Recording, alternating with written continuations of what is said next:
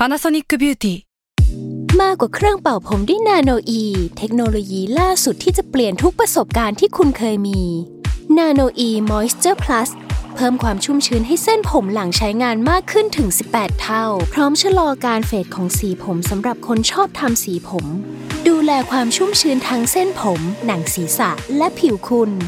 Panasonic NA0J มีเทคโนโลยี nanoe ที่ care only you s a l m o n PODCAST มัน สด อร่อย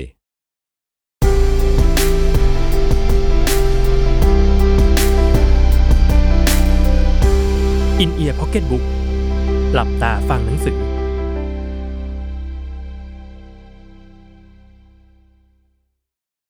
จากหนังสือ รูรังเรือน Whole Hive and House A Glimpse of Human Habitats เขียนโดยยันยงบุญหลง บทที่ 4 Slave Trade Ship เรือขนส่งทาส เคหสถานแรงงานรุ่นแรก พอดแคสต์นี้มีการดัดแปลงเนื้อหาต้นฉบับบางส่วนโดยทีมงาน Salmon Podcast เพื่อให้ได้อัธรสในการฟังมากขึ้น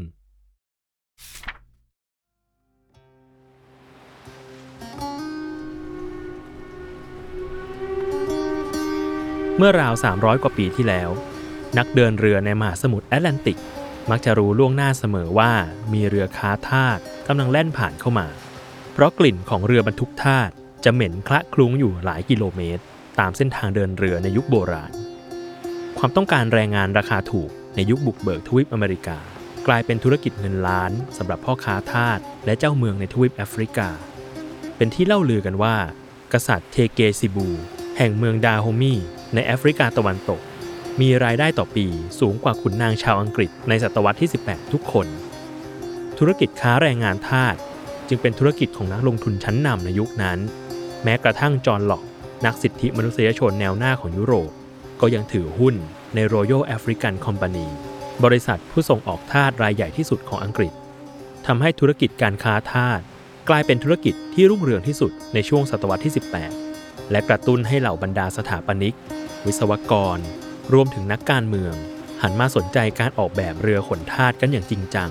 เพราะมันเป็นงานที่รายได้ดี และมีความต้องการสูง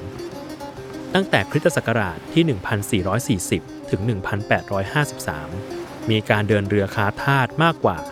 54,200 เที่ยว และเกิดการจัดส่งทาสกว่า 11 ล้านคนไปเป็นแรงงานในทวีปอเมริกา ซึ่งมากกว่าประชากรทั้งหมดของประเทศอังกฤษในคริสตศักราช 1800 ซะอีก โดยประเทศที่ลงทุนในธุรกิจการค้าทาสมากที่สุด คือโปรตุเกสและอังกฤษ อันดับรองลงมาคือสเปนและฝรั่งเศส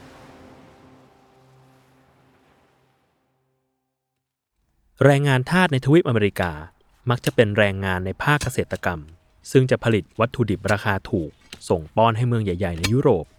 ส่งผลให้การผุดกำเนิดของนวัตกรรมใหม่ ๆ และการปฏิวัติอุตสาหกรรมในยุโรปเป็นไปอย่างราบรื่น ทำให้ในยุคเริ่มต้นของการค้าทาสมีการศึกษากันอย่างละเอียดว่า ในเรือขนทาสหนึ่งชั้น สามารถบรรจุทาสผิวดำได้กี่คน และต้องวางตำแหน่งทาสเหล่านั้นอย่างไรบ้าง ถึงจะใช้พื้นที่ได้อย่างคุ้มค่า และมีประสิทธิภาพที่สุดวิอัลเดอชาบัวสถาปนิกชื่อดังชาวฝรั่งเศส เคยกล่าวไว้ว่า เรือขนทาสนั้น ควรบรรจุน้ำหนักได้ประมาณ 300-400 ตัน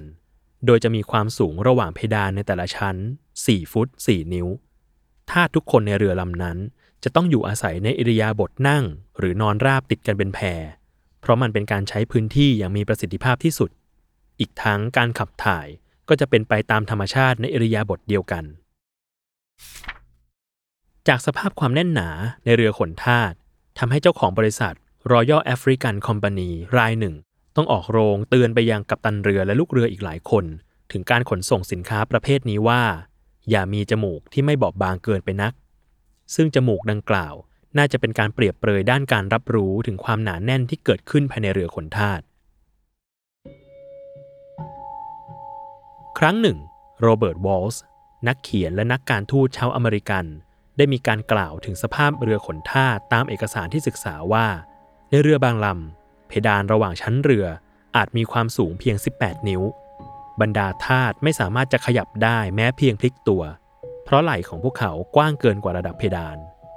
นอกจากนี้ลำคอและข้อเท้ายังถูกล่ามโซ่ไว้กับพื้นเรืออีกด้วย แต่หลังจากที่เขาได้ไปสำรวจเรือค้าทาสลำหนึ่ง ในคริสตศักราช 1829 เขากลับต้องเล่าถึงสภาพเรือขนทาสในมุมมองใหม่ว่า ชั้นเพดานของเรือทาสลำที่ได้ไปสำรวจ มีความสูงเพียง 3 ฟุต 3 นิ้วเท่านั้น มีทาสผู้ชายจำนวน 336 คน และทาสผู้หญิง 226 คน แต่หลังจากที่เรือลำนี้ออกจากท่าเรือมาได้เพียง 17 วัน มีจำนวนทาสที่เสียชีวิตระหว่างทางไปแล้วถึง 55 ราย และศพจะถูกโยนออกนอกตัวเรือทันที นอกจากนี้ยังมีเด็กเล็กจำนวนมาก นอนซุกอยู่ตามซอกระหว่างชั้นเรือในสภาพหมดสติ ดูเหมือนว่า พวกเขาจะไร้เดียงสาเกินกว่าจะสนใจใยดีกับสภาพที่พวกเขาอาศัยอยู่ แถมเด็กบางคนก็ไม่สามารถเดินและขยับตัวตามปกติได้อีกต่อไป หลังจากถูกนำตัวออกมาจากท้องเรือทาสลำนั้น เรือคาทาสในยุคโบราณ จึงเป็นสัญลักษณ์ของการพัดพราก เป็นเคหสถานที่บรรจุไว้แต่เพียงแรงงานของมนุษย์ที่ถูกขนย้ายมาจากถิ่นฐานลำเนาเดิม จากลูกๆและภรรยา จากสามี พ่อแม่ และมิตรสหายมายังแดนไกล ส่วนครอบครัวที่ถูกจับมาขายเป็นทาสด้วยกันนั้น จะถูกแยกออกจากกันในทันทีที่พวกเขาก้าวขึ้นเรือ ผู้ชายจะต้องอยู่ส่วนผู้ชาย ผู้หญิงและเด็กเล็กก็จะต้องอาศัยอยู่อีกส่วนหนึ่ง ความสัมพันธ์ในลักษณะคู่รักจึงเป็นสิ่งต้องห้ามระหว่างทาส เพราะเมื่อบรรดาทาสทั้งหลายถูกนำขึ้นฝั่งในทวีปอเมริกา พวกเขาก็จะถูกนำไปแยกขายตามลักษณะทางกายภาพเฉพาะตัว ทาสหญิงผิวดำทรงโตร่างงาม ก็จะมีราคาแพงกว่าปกติเป็นธรรมดา อย่างโทมัส เจฟเฟอร์สัน นักประชาธิปไตยเสรีนิยม ผู้ร่างรัฐธรรมนูญฉบับแรกของอเมริกา ก็เป็นอีกคนที่ซื้อตัวทาสหญิงหน้าตาดีไปเลี้ยงดูไว้หลายคน รวมทั้งยังได้เสพสวาดกับพวกหล่อน จนมีลูกไว้ใช้เป็นแรงงานอีกมากมายโกเมส อิเนส เดอซูรารา นักประวัติศาสตร์ ชาวโปรตุเกสได้เขียนบันทึกบรรยายสภาพทาสที่ถูกขาย เมื่อคริสตศักราช 1444 ไว้ว่า นิโกรหนุ่มหลายคนก้มหน้ามองพื้น ในตาของพวกเขาเอ่อล้นไปด้วยน้ำตา บางคนจ้องมองกลุ่มท่าที่ถูกล่ามโซ่อยู่รอบๆตัว บางคนแหงนหน้ามองฟ้า สายตาของพวกเขาแน่นิ่ง เพ่งมองไกลออกไป บางคนร้องครวญครางด้วยความเจ็บปวดรวดร้าว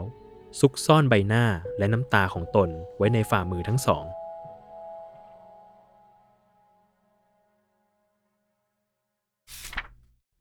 ต่อมาในศตวรรษที่ 18 เป็นเรื่องปกติที่จะพบว่า มีจำนวนนักธุรกิจจำนวนน้อยมาก ที่จะสนใจเรื่องความเป็นอยู่ และสวัสดิการของเหล่าบรรดาทาส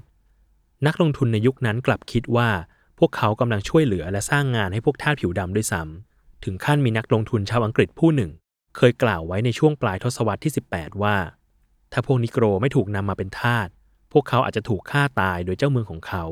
และอาจหาอะไรกินในแอฟริกาไม่ได้แล้วด้วยซ้ำ ดังนั้นการควบคุมกำกับรูปแบบของเรือคาทาสและแรงงานทาสจึงกลายเป็นเรื่องของทางภาครัฐ ไม่ว่าจะเป็นทางตรงหรือทางอ้อม เช่นเดียวกันกับการสร้างแฟลตการเคหะราคาถูก เพื่อตอบสนองความต้องการของชนชั้นแรงงานในเมือง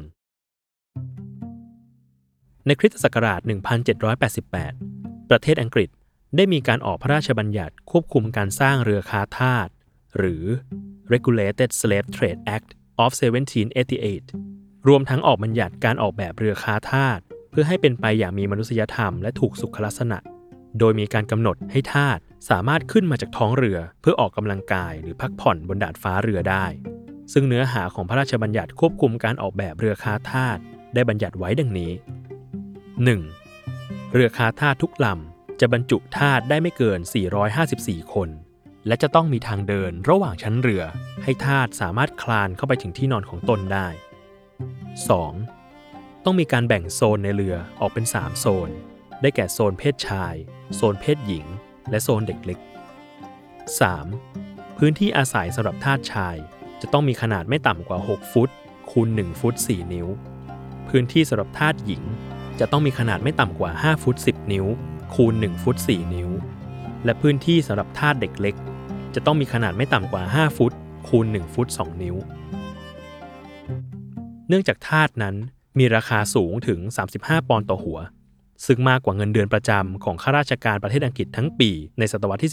18 และทาสบนเรือส่วนใหญ่นั้น ก็เป็นทาสที่มีเจ้าของจับจอง หรือวางเงินมัดจำไว้แล้วทั้งสิ้น นโยบายเรื่องสุขภาพจึงกลายมาเป็นเรื่องสำคัญของธุรกิจประเภทนี้ นอกจากนั้น พระราชบัญญัติควบคุมการค้าทาสยังกำหนดไว้อีกว่า เรือทาทุกลำจะต้องมีแพทย์ประจำอยู่บนเรือ เพราะทาสจำนวนหลายร้อยคน ถูกบรรจุอยู่ในเรือที่มีสภาพแออัดนานหลายเดือน จึงอาจเกิดการแพร่กระจายเชื้อโรคได้ง่าย หากเรือทาสลำนั้น ขนส่งสินค้าได้ถึงจุดหมาย โดยสูญเสียไม่เกิน 2%ทางบริษัทค้าทาสจะจ่ายโบนัสให้กับตันเรือเป็นจำนวนเงิน 100 ปอนด์และจะจ่ายให้แพทย์ประจำเรือมากถึง 350 ปอนด์แต่หากสูญเสียเกิน 2%ทางบริษัทจะจ่ายเงินให้เพียงครึ่งหนึ่งของจำนวนข้างต้น โดยในสมัยนั้น ลูกเรือทั่วไปมีเงินเดือนประจำเพียง 1.75 ปอนด์เท่านั้น นอกจากแพทย์ประจำเรือแล้ว เรือท่าจะต้องมีปืนใหญ่ และอาวุธหนักไว้ใช้ในยามคับขัน เพราะมีหลายครั้งที่กลุ่มทาสหัวรุนแรง ปลุกระดมยั่วยุให้ทาสคนอื่นๆ ในเรือก่อจลาจล เช่น ครั้งที่เกิดกับเรืออมิชาร์ดพวกทาสสามารถก่อการจลาจล จนสามารถยึดเรือทั้งลำเอาไว้ได้ และในท้ายที่สุด บรรดาทาสทั้งหมดในเรืออมิสทาร์ดก็ได้รับอิสรภาพจากการก่อจลาจลครั้งนั้น แต่ไม่ใช่ว่าทาสในเรือลำอื่นๆจะโชคดีเช่นนั้น แม้หลายครั้งบรรดาทาสจะสามารถยึดครองเรือเอาไว้ได้ แต่เมื่อเรือได้ล่องลอยเข้าถึงฝั่ง พวกเขาก็กลับไปเป็นผู้ต้องหาและทาสที่ถูกตีตราอีกครั้ง หรือที่ในครั้งหนึ่ง เรือลาดตระเวนของกลุ่มต่อต้านการค้าทาสได้พบเรือทาสลำหนึ่งลอยหลงอยู่กลางมหาสมุทรเมื่อลูกเรือลงไปสำรวจ พวกเขาก็พบว่ายังมีทาสผิวดำหลายร้อยคน นอนเกลื่อนอยู่เต็มเรือ โดยกลุ่มทาสที่ค้นพบ ทุกคนอยู่ในสภาพขาดน้ำและอาหาร บางคนถึงขั้นมีอาการน้ำลายฟูมปาก ต่อมาจึงรู้ในภายหลังว่ากัปตันได้สละเรือหนีไปแล้ว หลังจากที่มีข่าวลือแพร่สะพัดภายในเรือว่า กลุ่มทาสหัวรุนแรงจะก่อการกรบฏ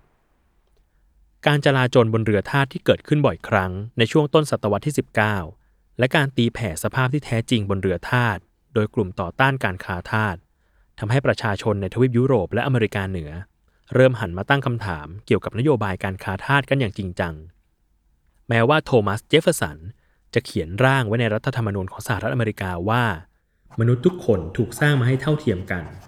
แต่บทบัญญัตินี้ก็ถูกแก้ไขยกเว้นในภายหลัง โดยมีการใส่ข้อแม้เรื่องทาสเอาไว้อย่างน่าสนใจคือ นิโกรมีค่าเท่ากับ3ส่วน5ของมนุษย์ ดังนั้นพวกเขาจึงไม่สามารถมีสิทธิเท่าเทียมกับมนุษย์ได้ ถึงกระนั้นก็ตาม กระแสต่อต้านการค้าทาสก็เริ่มก่อตัวขึ้นในหมู่คนอเมริกันจำนวนมากทำให้เจ้าของบริษัทค้าทาสจำเป็นต้องปรับภาพลักษณ์ตัวเองเสียใหม่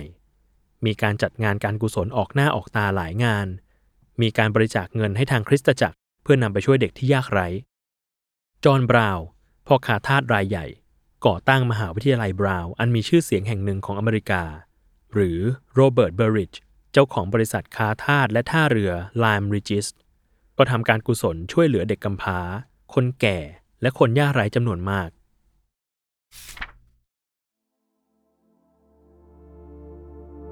ต่อมาคริสตศักราช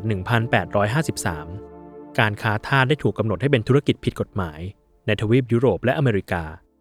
ภายหลังจาก 400 ปีแห่งความรุ่งเรือง ภายหลังจากที่แรงงานทาสผิวดำ ได้ปลูกสร้างยุโรปและอเมริกาให้กลายเป็นมหาอำนาจของโลก ภาพหลอนของเรือค้าทาสในเมฆหมอกกลางมหาสมุทรแอตแลนติก อาจจะยังติดตานักศึกษาประวัติศาสตร์ไปอีกนาน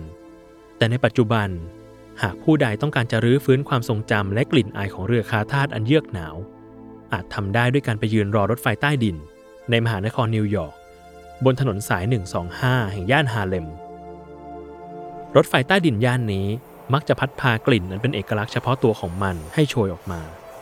กลิ่นเฉกเช่นเดียวกับเรือค้าทาสในยุคโบราณ พนักงานการเคหะ ที่กำลังยืนรอรถอยู่บนชานชาลา จะรู้ล่วงหน้าเสมอว่ารถไฟกำลังจะมาถึง เมื่อแรงอัดอากาศและกลิ่นสาบในอุโมงค์พุ่งทะลักออกมาปะทะมวลร่างและเสื้อเชิ้ตของพวกเขา โดยมันอาจจะเป็นเพียงแค่กลิ่นอายของเคหสถานแรงงานยุคใหม่ แต่มันก็ยังคงไว้ซึ่งความขลัง ไม่ต่างจากเรือคาทาส ในยุคโบราณแม้แต่น้อย อาจกล่าวได้ว่าเรือคาทาสนี่เอง คือเคหสถานแรงงานแห่งแรกของโลก ที่สามารถขับเคลื่อนชีวิต จิตวิญญาณ และความโศกเศร้าไปได้อย่างไร้พรมแดน